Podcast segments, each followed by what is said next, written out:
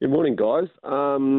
Yeah, I think your summary of it is pretty much what we've kind of discovered overnight. I think it came in apparently through the participation agreement that the team signed to participate, but it was buried. And we certainly weren't across it. New Zealand Rugby, I don't think, was across it. And the players haven't been consulted or involved in the decision, from our perspective anyway. So we're just trying to unpack it a bit, and we'll work through with World Rugby and try and address it. But it's sort of... I don't really understand the basis for it, because even listening to your introduction, if we've got a problem with it, then put the problem on the table and see what other options there are to solve it. Because by and large, I think it adds a nice flavour to the game to see people and the players in particular, writing small messages that mean something to them that aren't offensive in any way, shape, or form. It shows a little bit of character. It shows a bit of it obviously means something to them. And it just adds to the whole context of the game. We don't have any issues if there's politically inappropriate or stuff being written that is not right. Then we just need to address that, I would have thought. So, Rob, I mean, where you stand is obviously, as a conduit between international rugby and the players. At what point does something like this become a bit rock-hard place for you? Well, no, so just a quick update, actually. We've just done a new 4-year memorandum of understanding with World Rugby after working on it for a long time, and that's created a platform for us to shift the International Rugby Players Association up to Dublin. We've now put in a CEO and a management team, and so whilst I still sit on the board, we've kind of evolved that organisation to a real position of substance now alongside World Rugby, and in partnership with them, and much broader representative base across the countries. I think we're up to 18-odd countries. So we spent a lot of time growing that for the game, and it's up and running, and it's in there, and we've got a new CEO, and he used to run Rugby Players Island, but he's dialoguing with World Rugby on this right now. From a New Zealand perspective, which is where I'm coming from, We're just trying to find some answers to start with, establish some facts, and then we'll take it from there. But it is a little bit ridiculous, to be fair. I just think, at the end of the day, all the players know you can't go writing offensive things on your body anywhere and run out on the rugby field. And if this is what's happening, then we just need to know about that and address it. And it's a pretty short, sharp conversation with the players that are doing it, and they'll stop. I can tell you that much. Yeah, I mean, 99.9% of the players are writing cool things, and it's just absolutely fine, personal to them. Rob, Josh Cronfield probably started this way back when with the Greenpeace logo on the helmet, which as I pointed out on the show beforehand, could probably be quite inflammatory against France, considering what New Zealand's had, but obviously that was his beliefs. Just recently, though, do you think that perhaps, remember Kane Haynes wrote his Standing Rock thing there on his wrist, which a lot of people wrote around the world. It wasn't like it was just a Kane running out here and kneeling during an anthem or something. So he got out there and did that. Do you think, is it something like that recently that might have tweaked in their way, or do you suspect they want to put advertising on there? No, it's not advertising. No. I mean, at the end of the day, you're going to get moments like that. In fact, one we did a few years ago that we engineered and was really effective was a hashtag Samoa United, and when the Samoan team played England at Twickenham 2 years ago, they all wore wristbands.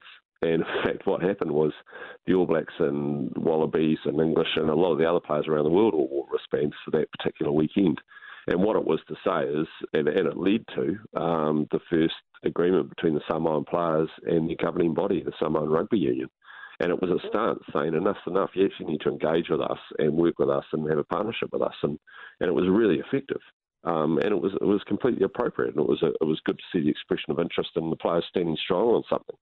I don't think anyone was offended by the blue tape with the white through the middle. We had an incident a few years ago actually that was inappropriate and was addressed when Bakkies both have received a suspension under the judicial foul play regulations, and the South Africans chose to wear basically a tape around their heads and tape on their bodies and a message around Bakkies. And ultimately that was addressed, and I think all the parties agreed at the end of the day there was a better way for them to take their case to World Rugby around how they perceived Bakkies to have been treated, as opposed to using the game as a platform to have their argument. But it led to an okay outcome. So I suppose where we sit with it is, if they actually understand what the issue is and then look at what the options are to address it without just a sort of a blanket ban that seems to make it easier for some people, but sterilises the game and sort of takes something away from the players who give a lot to make this Sevens World Series what it is. Takes away something that's actually quite important to them. Rob Nichol from the Rugby Players Association here in New Zealand with us on your Radio Sport Breakfast. So will this rule apply right across the board, not just sevens but for 15s and for Super Rugby and everything else? I don't know. I really don't know. Like, literally, it has just come in. It's caught us all unawares. You know, I was messaging New Zealand Rugby yesterday and they didn't know about it. Okay. So, you know, like, we're just like, whoa, where has this come from? And I think listening to that statement that you got from World Rugby is probably the most clarity we've had on it. And I think you mentioned the link to the Olympics, and it could well be that, because it is the kind of thing that, you know, that's what happens to sports that participate in the Olympics. You find quite often things just pop up and you're like, where did that come from? And you find out that it's suddenly an Olympic requirement. And, you know, a lot of the sports sort of pretty much at the Olympics say jump, they jump, and they don't actually think why they're jumping. Hey, Rob, do the players, kind of what's happened here. Do the players generally feel like they are allowed to express themselves freely when they play sport? Oh, yeah, on the field, in a playing sense, absolutely. Well, depending on the coach and the team patterns and all that sort of thing. I think what you mean is, you know, if they suddenly felt passionate about a cause, yes, you know, an environmental cause, could they walk out there with a flag and things like that? No, they don't, and neither should they be. At the end of the day, you've got to be respectful of the environment that you're a part of.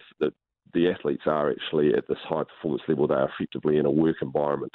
So it's no different than you showing up to work and deciding to make a personal statement around the issue that's important to you. In some instances, your employer could be really understanding and say, actually, we respect that and we're okay with that. In other instances, I'll say, I'm sorry, guys, that's completely inappropriate. You can't be doing that.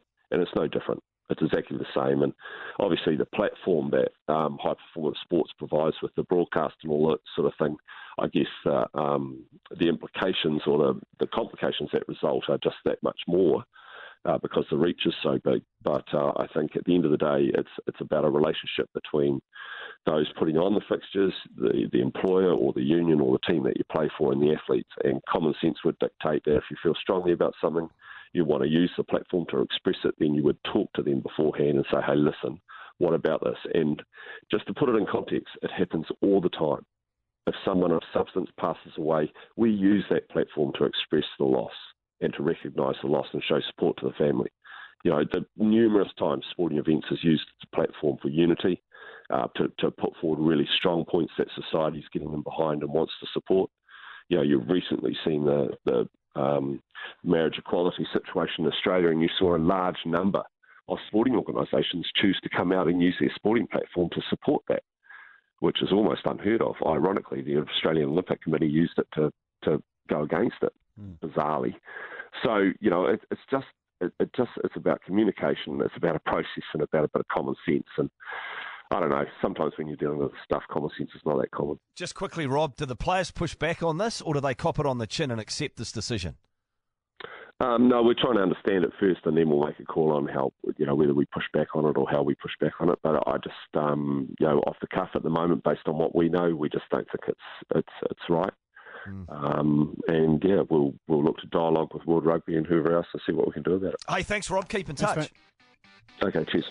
Rob Nichol, Chief Executive of the Rugby Players Association here in New Zealand. Radio Sport.